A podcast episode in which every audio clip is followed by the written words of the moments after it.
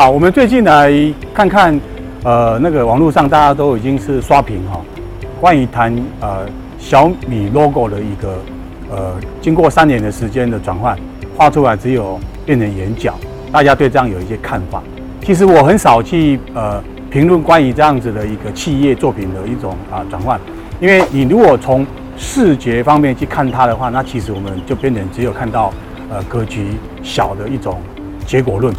而真正的过程当中啊，三年的思考，你去想想，一个经营者他要找一个国际知名的设计师，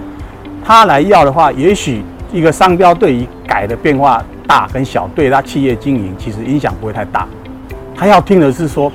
到底有没有什么新的想法跟新的事物，是一个经营者他曾经没有思考到的。我觉得他花这一笔钱，即使呃高或者低，其实呃很难用价钱去论，可是。经营者他要的就看到是这些东西。我们同样在一个设计产业里面，希望这个行业是欣欣向荣。那其实不用去呃探讨他画这个眼角、三角，那值不值得这个钱？一样的，你进入一个股市，你希望这个股市都是多头，而且都是啊、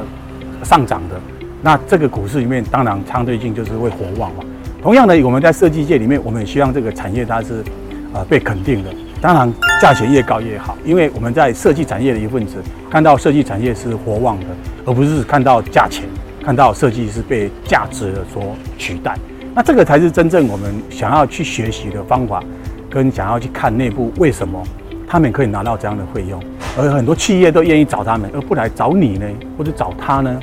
所以，呃，一个包装的好坏，它当然有它的一个呃面向的一种呈现，可是。商品卖的好坏，不见得通通由包装来决定。好，如果我们从这个角度去看它的话，那我觉得，呃，一个大型的企业做这样子的企业变更的话，它并不是来讨好设计者。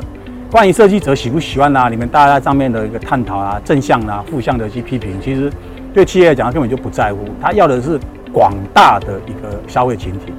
所以我们自己啊，好好的来探讨这个事情。呃，用深一点的角度去探讨，也许对我们会有一个成长跟一种不一样的思维。那我大概个人看法是这样子啊，谢谢你。